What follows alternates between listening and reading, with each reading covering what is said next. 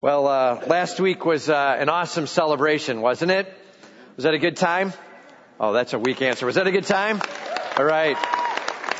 For those of you who don't know, we uh, we put 400 gallons of water up here, and we talked through what does it mean to thank our God for all that He's doing. And we looked back, and we looked forward, and we looked into the present, and did some baptism celebrations, and um, Basically, we had 20 people baptized, 10 at each service. Just a great time to hear testimony of how God is moving in hearts and lives in this place. That's what this is all about. Celebrating what God is doing.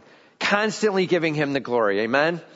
And that was going on last week. And then, yes, last week uh, in the afternoon, 2:30, we ended up gathering together to do uh, a prayer time at the property where we just dedicated that property to who God is and what's going on. This is just a quick photo of it. We had about 240 plus people that gathered together there, and just a great opportunity. We broke up into groups of 15, and we moved around and prayed all over the property with a little bit of a roadmap of what to pray for at each spot. And then at the end, we gathered all together there and uh, kind of brought it together together with one big corporate prayer. Great opportunity to just say, God, you are at work. You're amazing. May we lift you up and hear me. Lord, may this property just not be about the property. May it be a place where we're able to glorify your name with all we have. That's what last week was all about. A great celebration. You know, we're in the middle of a sermon series called Authentic Community. Authentic Community what better way to have authentic community than to do some baptisms and some praying and some celebrating and some thanking God? And that was a great step in taking authentic community to another level here. Well, so question. What's the next ingredient in authentic community, Tim? Like, what are we going to talk about next? And, well, we're going through the book of First John, and so he answers that for us. In fact, he basically gives us a little bit of a, reprieve on some of the challenges he was giving us, and the challenge now turns to a new statement. He says, I want you to be called to a, really to holiness. That's the challenge, to holiness. Well, how do we go after holiness? I mean, as a matter of fact, most of us have kind of heard that in the church, and we may have even gone after it a bunch in the church, and quite frankly, you end up frustrated because you're not seeing victories and you're not seeing celebration and we end up getting kind of flat in our experience and all of a sudden we start questioning things and Lord, how can we go after holiness in a way that fires us up, shows victory in our lives and gives you glory? That's what we're answering today. We're going after holiness not to frustrate, but a holiness that will absolutely show our God off. Amen? All right, so let's take a look at holiness in authentic community. We're going to be going through 1 John 2, 28 through uh, chapter 3, 10. And we've got the ushers coming forward. They've got some Bibles in their hands. If you need a Bible, just raise your hand and they'll get one to you, okay? We're going to be walking verse by verse through this. So if you need a Bible, just raise your hand and they'll get one to you. How do I go after being holy? First point. These are a little bit longer today. I wanted to make sure you absolutely got it, alright? First point, establish relationship. God is righteous, so be confident through abiding in Him. Establish relationship. God is righteous, so be confident through abiding in Him. Make sure you get those filled in. These are going to be really important points to walk through. All right. So let's just open it up here. We'll start in verse 28. He says, And now, little children, abide in Him so that when he appears, we may have confidence and not shrink from him in shame at his coming.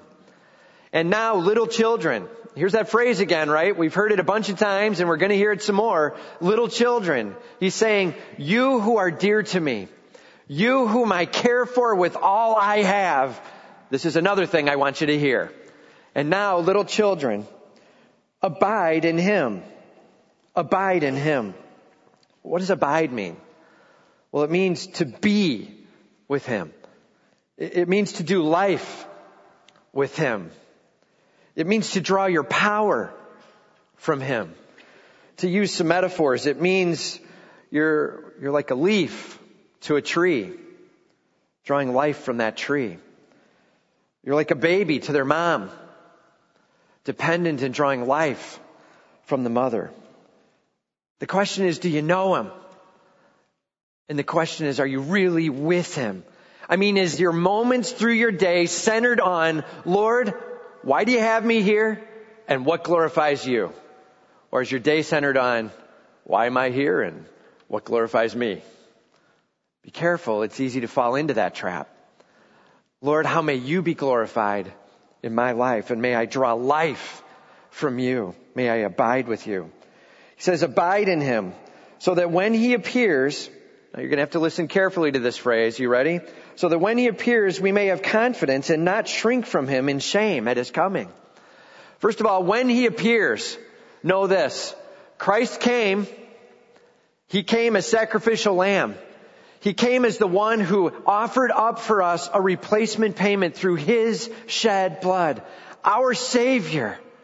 He came humbly, but he's coming again. And we have a king who's returning.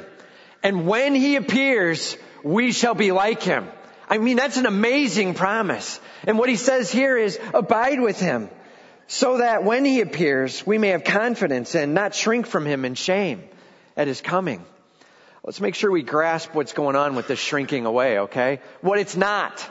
You ready? Say the word not. What it's not. Ready? Not. Okay, this is what it's not. It's not, I lose my salvation. It's not, I don't know you and I never did know you and now what? That's not what he's talking about. But what he is talking about is that have you ever been in a situation where you've said something or done something, you've hurt someone in a way you wished you hadn't, and the next time you see them, it's kind of like you're looking at their shoes more than their face. You know what I mean? You're like, how's it going? Good. And you're looking up every once in a while and you're kind of easing through this. This is awkward and I'm sorry and, right? And, you, and you're trying to walk through that moment of rebuilding in the relationship. That's what he's talking about here.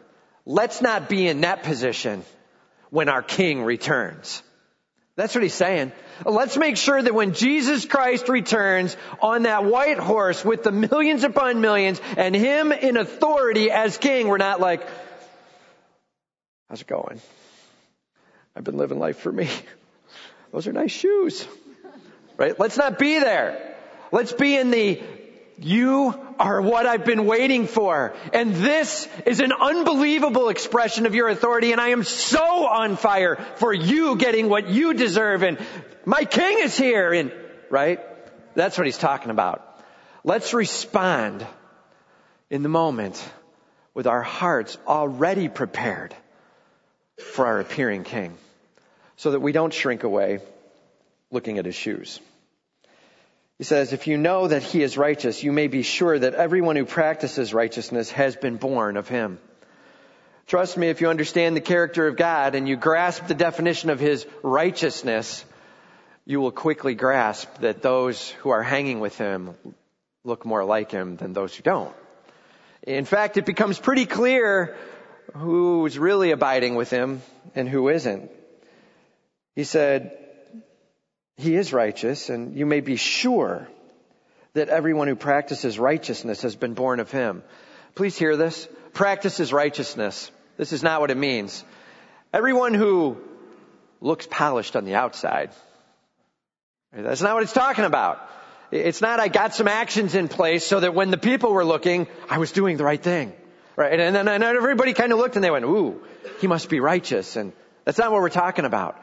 We're talking about my heart is so centered on God getting the glory. And my passion is so centered on knowing Him and abiding with Him. And I'm spending time with Him in ways I never have before. And the stuff that I'm doing, I just almost can't stop doing it. I want to be about it. And that's the practicing righteousness we're talking about. It's the all in practicing of righteousness. It's heart, it's hands, it's lips. It's not the I did it because I had to. It's the I did it because I couldn't keep away from it. I want to. Practicing righteousness. Okay?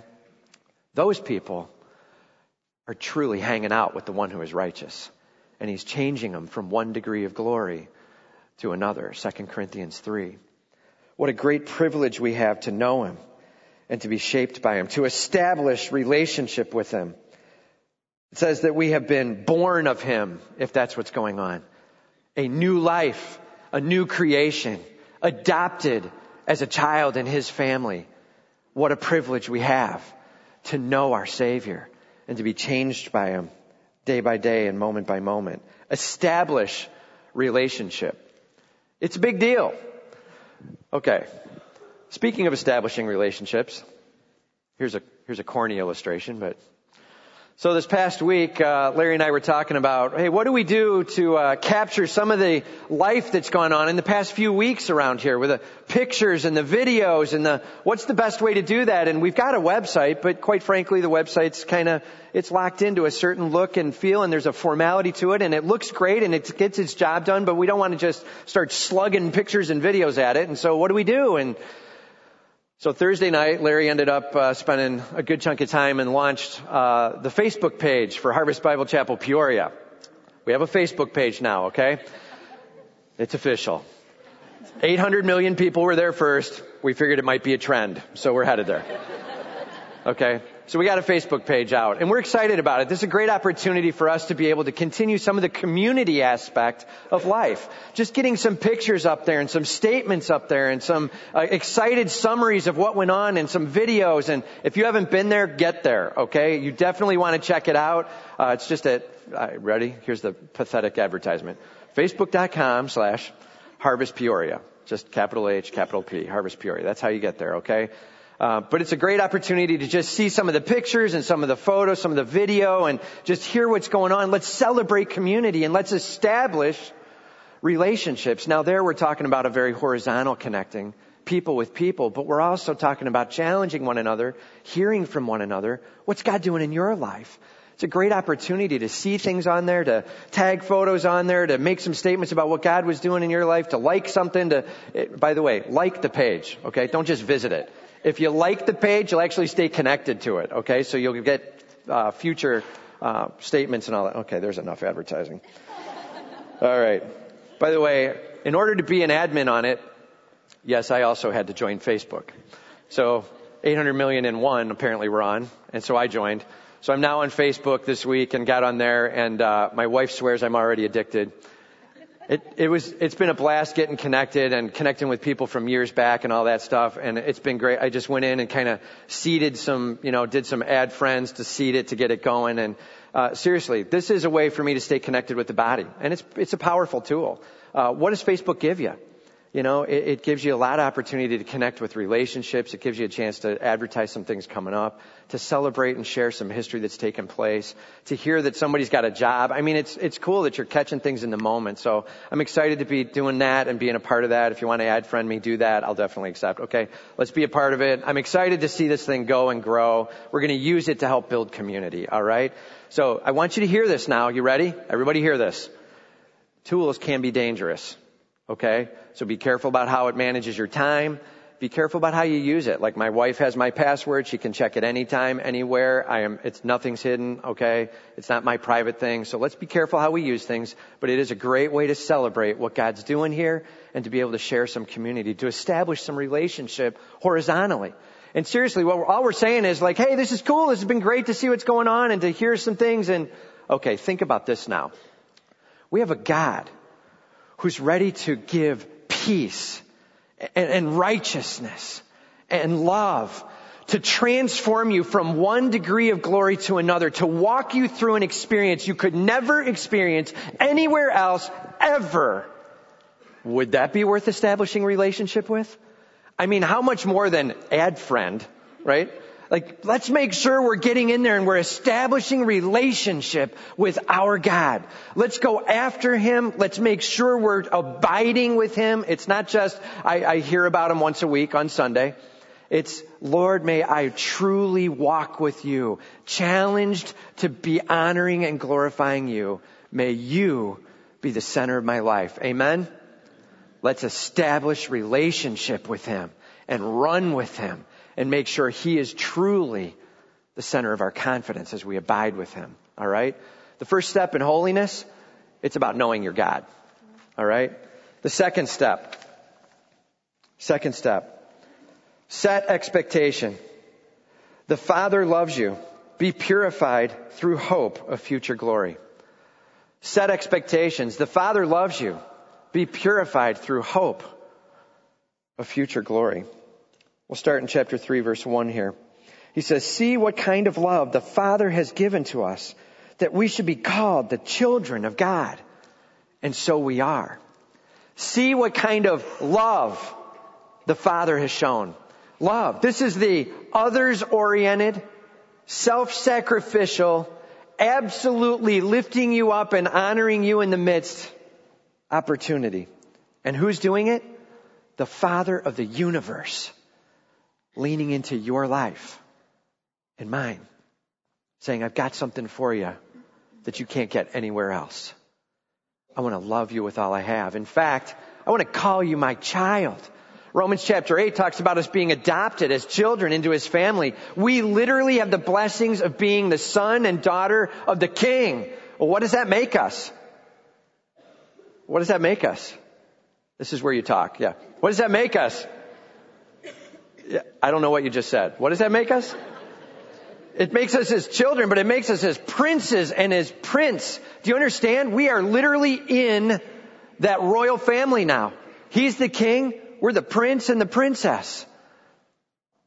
You have the privilege of being in his royal family. Not because you earned it, but because he's giving it with all he's got. Notice it says that he is calling you children, and I love what John does here. He says, and so we are. He says, look, newsflash, you need to understand this. You're not just called that, you are that. Know this, if you trust in Christ, if you say, Lord, please forgive me, and use your shed blood to replace what I owe, I can't get there on my own. And so I'm leaning on you. May you rock my world. May you be my God. I'm done with the sin and I'm running after you. If that's your heart's desire and you've brought that before him, newsflash, you're not just called a child. You are his child. And so we are. It's worth celebrating with everything we have. Now he says here, the reason why the world does not know us is that it did not know him. Beloved, we are God's children now, and what we will be has not yet appeared. He says, the reason why the world does not know us is that it did not know him, and beloved, we are now God's children. You know, as I was reading through this this week, it just kind of struck me that we have a privilege of being called God's children, but more than that, the world isn't going to get it. You know, we have a chance to literally say, so this is something I wrote down on my Facebook page, by the way. Don't sweat being anonymous to the world when you are treasured by the divine. It's great being in God's family. That's what we need to be focusing on. Not what does the world think of me?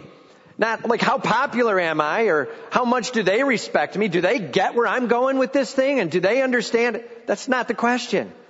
The question is, God, what do you want from me? God, what do you want accomplished? And how do you want me to walk this day? And who do you want me to talk with? And how do you want me to respond to this work event that is totally not fair? And what do you want me to take care of in your way and in your honor that you might be glorified? whether the world gets it or not. I'm here to follow after you. That's our privilege. Beloved, we are God's children now. This isn't something that's going to happen eventually. This is something that happens the moment you trust in Him. Now we are His children. And what we will be has not yet appeared, but we know that when He appears, we shall be like Him because we shall see Him as He is. I love this phrase. You know, we have a chance to be transformed. It's when we give our lives over to Christ. And as we trust in Him, He begins to shape us and change us. We begin a path and a process. And it says that you will be, future tense, like Him, for you shall see Him as He is. We have a chance to be like Christ and the progress that we go through this sanctification process of changing to be more like Him, it happens every day we abide with Him. And the more that our eyes are focused on Him, the more we're becoming like Him. And the more we take our eyes off of Him, well, the more we tend to drift into our own selfish, self-absorbed sin struggle. And so as we wrestle with things and as we have our sticking point, like what's your sticking point? What's the sin you're wrestling with? Go ahead and think of it right now. What's the typical one or two things you're kind of like, man, I can't get over that hurdle? Okay. Here's what scripture's telling us. Abiding with him is where the hope is. We're going to get to it in the third point. But let's make sure that we're spending our time with the one who calls us his child. He gives us the hope of being able to be transformed to being like the one who will appear. When do we become like him? When do we become like him? It says there. This is where we talk again. When do we become like him? When he appears. Okay? When he appears, we shall be like him. So here's what it works like. When Jesus Christ comes back at the rapture, that's when we get like, that's it. All believers going up, we're glorified, bam, in that moment, in the twinkling of an eye, okay? Or if we pass away before that time and we're in His presence, bam, like that's it. You're with Him in His presence, you are becoming like Him, right then and there. That's the promise of eternal perfection with Him. This morning as we were singing these songs, and especially the last song, The Great I Am, I mean that song just rips me every time. I love that song. The Great I Am. And as we're going through that song, I'm thinking, imagine if this entire place was perfection. And then we were singing that song how much more there'd be a purity of focus on Him. How much more in the midst of singing it, we wouldn't get through one phrase and all of a sudden our mind would drift and then we come back. But we'd literally be completely focused on Him. All about you, Lord. You are the great I am. That's the worship that we're going to be able to experience with Him for all eternity. Notice it says after it, because we shall see Him as He is, and everyone who thus hopes in him purifies himself as he is pure. Everyone who thus hopes. Do you talk that way? Everyone who thus hopes. That's the way the Greek was. That's why they wrote it that way in the ESV, okay? Everyone who thus hopes in him purifies himself as he is pure. The hope that you have in him that he will be doing that work on a steady, progressive basis and guarantees you absolute perfection with him for all eternity. That hope that we have a future with him that will be an unparalleled, unmatched, absolutely glorious time with him. That hope purifies. How does it purify? I gotta be honest, I wrestled with it this week and I prayed for a while and reading some things and like, how does purification work with hope? And this is the best answer I can come up with. As you hope for something, and remember we talk about hope, biblical hope, it's not, oh, I hope that happens, right? That's America, we totally trashed the word hope. The word hope means with this absolute confidence and assurance. As I hope in Him. I have confidence in Him. As we have that, our eyes are riveted on Him. You rivet your eyes where your hope is. Did you know that? And as you hope in Him, you lock eyes on Him, you watch Him, you look for Him, you lean towards Him, you abide in Him, and oh look, you're being purified. See what's going on? A true biblical hope is absolutely a part of the abiding with Him. And that's what begins to transform us as we just stand in His glory, pouring over us, nothing blocking. That's the purifying hope. Hope, expectation, desire. It brings an excitement, doesn't it? So uh, this past week we were we were at the uh, Morton homecoming game. How many of you were at that game? Okay. How many were at the Pekin game? All right, we got one who's willing to admit it. 17-16, Pekin won, so I'll just throw that little advertisement out for you. Nodding heads. Yeah, there, it was a miracle, but it's okay. It was good. It was a good game. So we're at the Morton homecoming game, and uh, the lights went out. Like the power grid for that area went down, and it was completely black. And so everybody's standing there, and of course people turning on their phones, and the, you see the cell lights going back and forth, right? Whatever. So people are trying to have fun in the dark. And it was like 20, 25 minutes of in the dark while we're waiting for this to happen. And a lot of people decided they'd leave, and they, they missed out. It was a great game, but I'm telling you, all of a sudden, the lights across the street, that grid went on, and you saw the lights in the homes go on, and you heard the buzz. Like people were going, "Ooh, hang on, look over there." And you could just hear it kind of stirring and everything's kind of getting a little bit louder, you know? And then the lights on the school kind of went on and the outside lights went on and people were like, oh, it's coming, man. We're going to get some lights. And you're still standing in kind of black out in the field, you know? And then all of a sudden the field lights start flickering. They're the kind that take a while to come on, you know? So you get the from one or two of them and people are like, whoo, and they start applauding. Yeah, we're going to have some lights out here, right? I don't, electricity shouldn't be that big of a deal, but we're standing in the dark here hoping for the game. People start applauding a little bit and then some more lights come on and some more lights come on and the whole place is lit up. Everybody starts cheering and applauding. The football teams are lining up. Everybody's, I mean, the excitement of getting that game on was the lights came up. That's exactly what we should be experiencing every day as we're running with Christ. The lights coming on in your life as you recognize something new and you see what to let go of, as you're grabbing onto something else and the Holy Spirit is just convicting you and you're letting go of something and you're seeing some change and like you're different now than you were yesterday and you're getting this thing and God's moving in you and and you're getting excited. You know what I'm talking about? It just starts building as you see more and more of Him. As there's more light turned on, you're more excited and there's more expectation and there's more life change. Look, if we're going to be holy, our challenge is this. Set the expectations. It's His work. It's His glory. It's Him working in me. Lord, I'm ready to see your light. Just show me what I need to be letting go of and where I need to be running with you and may I grasp you. May I be glorifying you in all I do. Amen? That's what holiness can look like an excitement to holiness and what it can look like. Here's my question. So what are you hoping in? Where's your expectation? Is it in the business or the, the material things you could own, the cash account and the size of it, or a degree and getting it done? Where's your hope placed right now? If it's placed in anything but Christ, I'm just telling you this, it's temporary, it's fleeting, it will fail you at some point. Put your hope in Jesus Christ and Him alone. It is a purifying hope. It is an unbelievably life changing hope. You will have a glory in you that you never could go after alone. Hope in Him. Set down the temporary. Grab the eternal. Set our expectations. All right? So first, it's establishing relationship Second, it's like, Lord, I'm expecting some things here. I'm looking for the lights to come on and let's go after this thing and show me what you got.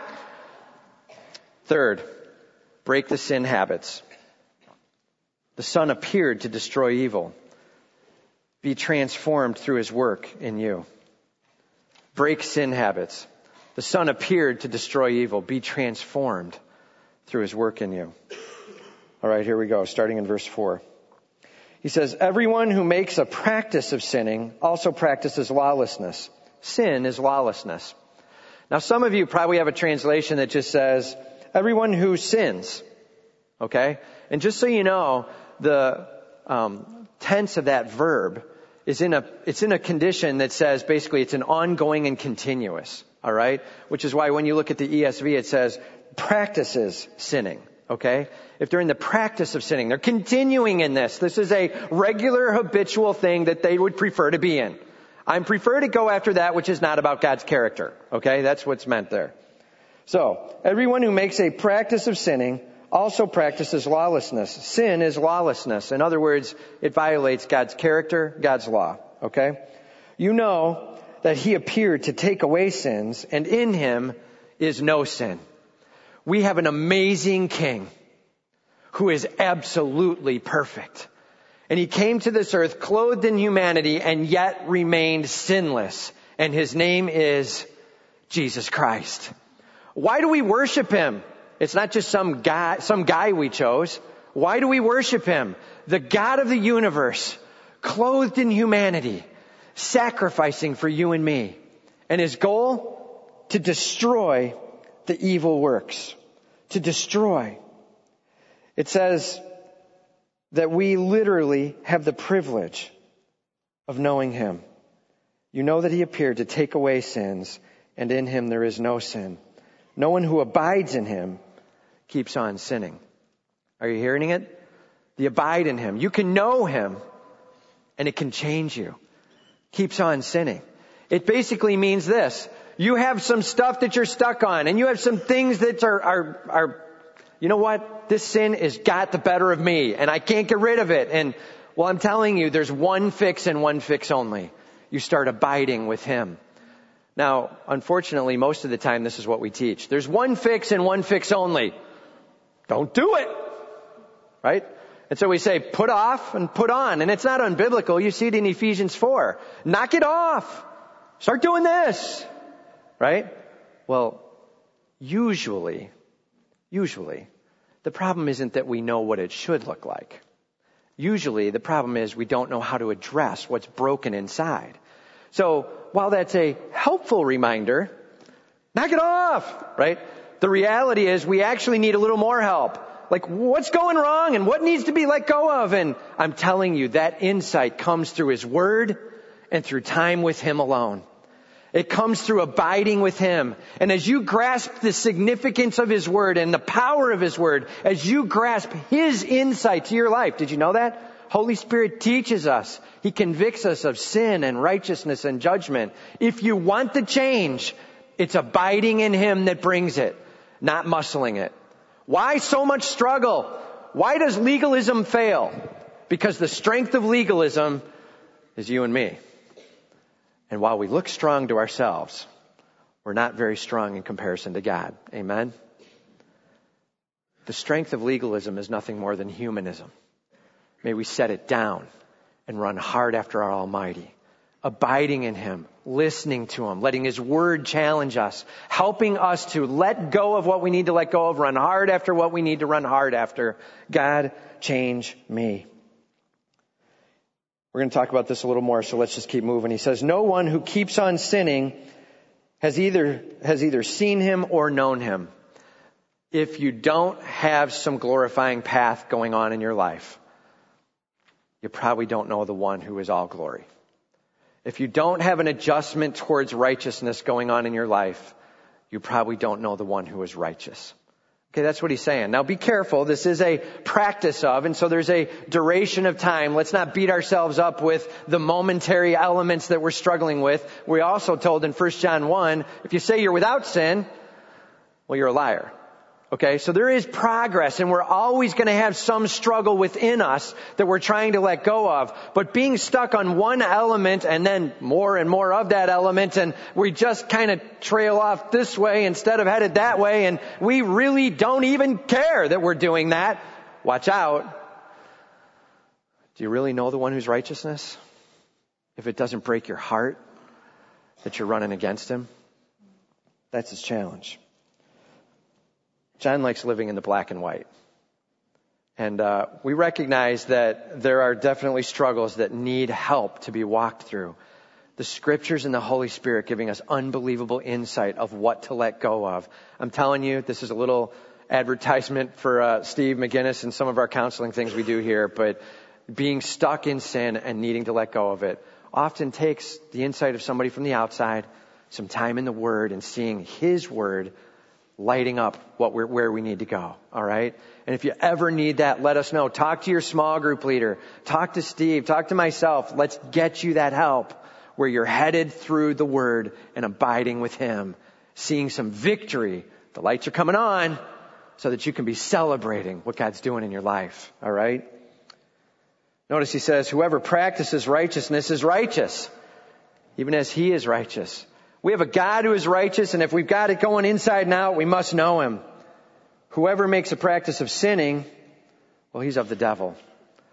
Like if your life is made up of just running after self, doing whatever you want, not caring about God, busting down God's walls and doing it your way, well, you're not of God. That's his challenge, flat out.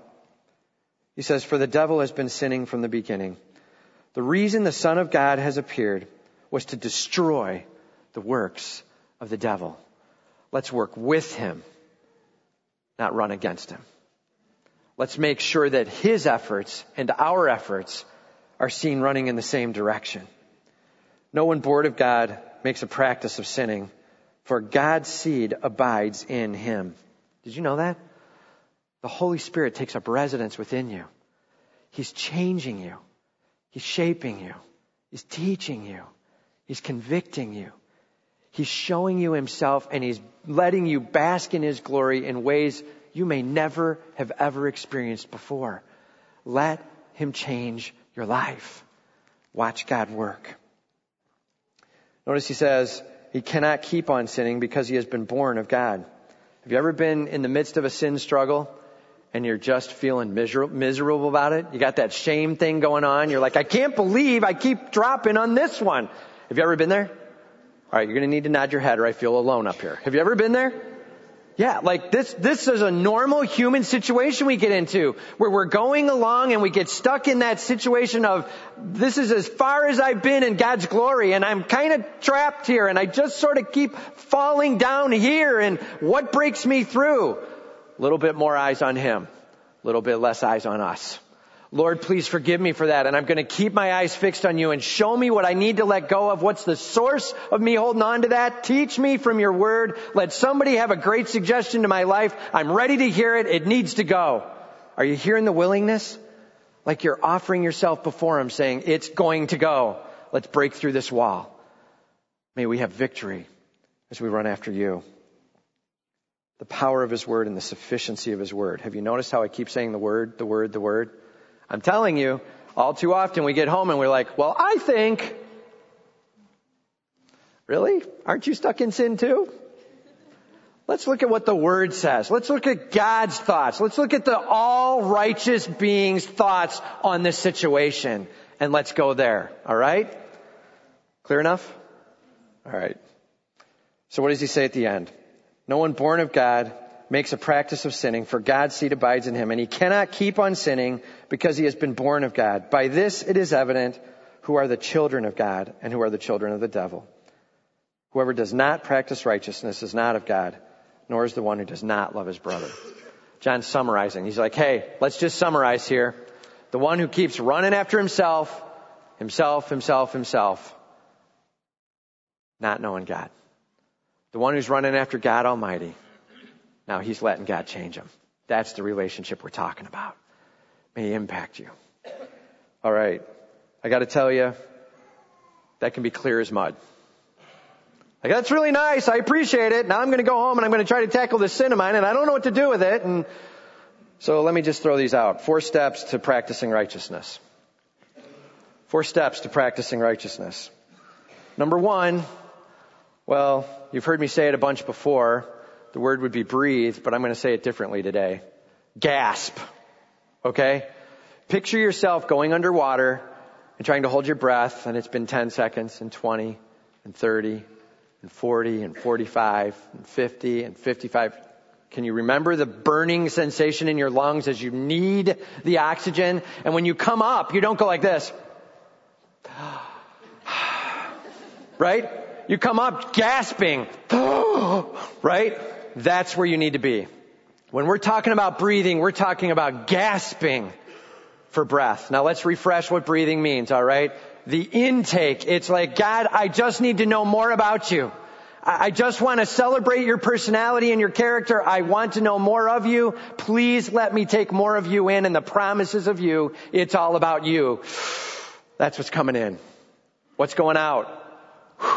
Please forgive me for all the stuff that I've run away on, the me in the world, the things I need to let go of. Forgive me for and be specific.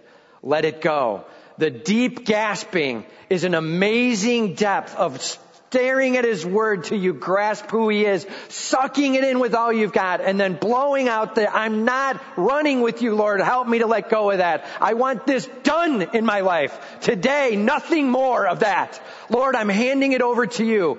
Gasp with all you've got. That's where we start practicing righteousness. A strong, passionate desire for Him. Abiding with Him. Have we heard that before? Okay, let's keep bringing it together. Gasp. Second step. Crave. It's a hunger term. It'll hit the 11 o'clock service way worse. Right? Crave. This is like, I need to have this. There is, I'm telling you, the best way to launch this is with thanksgiving. The best way to launch the craving is with, Lord, just thank you that you've offered this up. Thank you that you're doing this. Thank you, thank you, thank you. If you keep saying thank you, you will not complain. You can't because the other words are on your mouth. Keep thanking Him. Thank you, thank you, thank you, thank you. The grumbling and complaining go when we replace them with thanksgiving. And the more we replace them and we thank Him, the more we begin to love what he loves and hate what he hates. That's what it's all about. Craving. Love what he loves, hate what he hates. You don't get there by going, I should do that. See, that's the same thing as just saying, put off, put on. Or, or knock it off. Or, it doesn't just happen because you said it. You're going to have to start some habits that bring it on, okay? Thank you, thank you, thank you, thank you, thank you, thank you, thank you, thank you, thank you, right? If your life is that, I'm telling you, you will begin to love what he loves and hate what he hates. You're going to see where he's working and see where he's not working, and you're going to be like, thank you, thank you, thank you. Thank you, thank you, thank you. You know what I'm saying? You're like walking away from the things that you can't thank. Like that's not where you are, God, and that's not where you're working, and I'm done with that. And thank you, thank you, and love what he loves, hate what he hates. Crave that. So gasping, craving. Third, offer. You're gonna have to offer yourself up. The key word here is a three letter word, is the word let. Okay? Colossians 3 talks about let the word of God richly dwell. Let the peace of Christ rule. Let. Let. It, it looks like this. You're taking your hands and you're holding them out. Go ahead and do it with me. Just take your hands and hold them up, palms up. Like, I'm letting you, Lord, take over. Like I'm physically doing it. I'm telling you, when you pray, when you're talking, it's not wrong to take a posture that says, may it reflect where I'm at. I'm letting you have me now. Right? Lord, take over. You've got me. Colossians 3 is a great challenge there. Hum- humility is all that's going to do this. Uh, I've got it. That's the only time you don't say let. Okay, I got it. And pride's at the center of that. Humility Lord, you're greater than me and you've got it together and I'm not earning you and I have nothing but thanksgiving for you and Lord, take over. I'm going to let you rule in my life. Show me what needs to go and it's gone. Offering yourself to Him. And then the last one is cooperate. So gasp, crave, offer, and cooperate. This is the effort part, part now. This is where we're going to put it together. It's not I'm going to do it alone. I'm foraging the territory by myself, right? And you're like walking into 60 mile an hour winds and like that's not what it is. When God's working and we're running with Him, it's nothing but cooperation. I pulled this off the Harvest Bible Chapel Fellowship website. They said true life change calls for full cooperation with God's desire. Full cooperation, not partial, but full. How come I keep getting stuck here? I've got some victory, but not all. Not full cooperation. How come I'm not breaking through this and I've been stuck here for a long time and not full cooperation? How come I don't get what I need to be going after and you're not abiding with Him and checking the Word for what the source of that problem is and going after it and saying, Lord, it needs to change that you might be glorified. That's it. That's what it looks like. Four steps. Gasping, craving, offering and cooperating. Lord, may your word be used to light up where I need to head. And as I see the light, I'm going to get more hope and more expectation and more fire. Look, there's one thing I could pray for you. This is my prayer for each and every one of us. First of all, may we establish a relationship with Him. If you haven't trusted in Jesus Christ as your Savior, now is the time. It's right now. Like, Lord, you've got me, take me. I'm ready to listen to you. I'm ready to run with you. Please forgive me and use your shed blood to replace what I owe. I'm done earning it. You are my king. I'm done running for me. I'm running for you. Hand it over. Establish relationship. The next step, it's a big one. Start setting expectations. Hope in Him. And then start breaking down the sin habits and going after it. You know, this past week I was out with a couple different people. Uh, a couple of the guys have been saved just recently, and one of the guys just kind of coming back to Christ. Every one of them had the same statement going on, and this is what it was. Dude, I'm like giving up everything that I used to do, and I have no idea why. Like, I'm done with drinking and I'm done with the sex and I'm done with the drugs and I'm done with and I'm done with and I'm done with and the list just, and each of these guys the same story and I'm, each of them I looked at them, I'm like, tell me what you're doing. Why is that? And they said, I don't know. Like there's absolutely no joy in it. It's completely not where God would want. I mean, I'm done with that. If God's done this for me, then I'm all in with Him. I'm just done. In fact, I used to lean on this before to make me feel good and I already feel pretty good. I said, okay, now I ask you a tough question. So why are we doing this? Is it to feel good? What's the reason we're doing it? And you get the kind of blank stare and I said, okay, let me give you the answer. It's a thank you offering back to Him. That's what it's about. You've done that for me, God. You gave all of your, your, you gave your life for me. You gave your throne for, you came down to, and I was walking away from you. Thank you, Lord. You've got my attention. Are you hearing it? Running after him with thanksgiving is so freeing. And I'm watching these guys tear up. And the one guy I was talking to specifically just looked at me saying, it's just mind blowing how different I am. And, and it was one decision that changed everything. That's where we can be with our God. As we practice righteousness, as we be holy. Oh, please don't run out of here trying to be legalistic. I'm just going to make myself do a few things more good so I look better to the people around me and checklist the, oh, don't do that. What a waste of our time. Let's get on fire for Jesus Christ. Let's abide with Him. Let's have Him literally change you so you're more on fire. And then Facebook it. No and let us get so pumped up with what's going on in each other's lives and let's talk about what God's doing and let's let this place become a worship celebration for Him. Amen? Amen. That's the church and nothing short of that. That's the church and we better be that. Authentic community on fire for Jesus Christ to be worshiped as we glorify Him.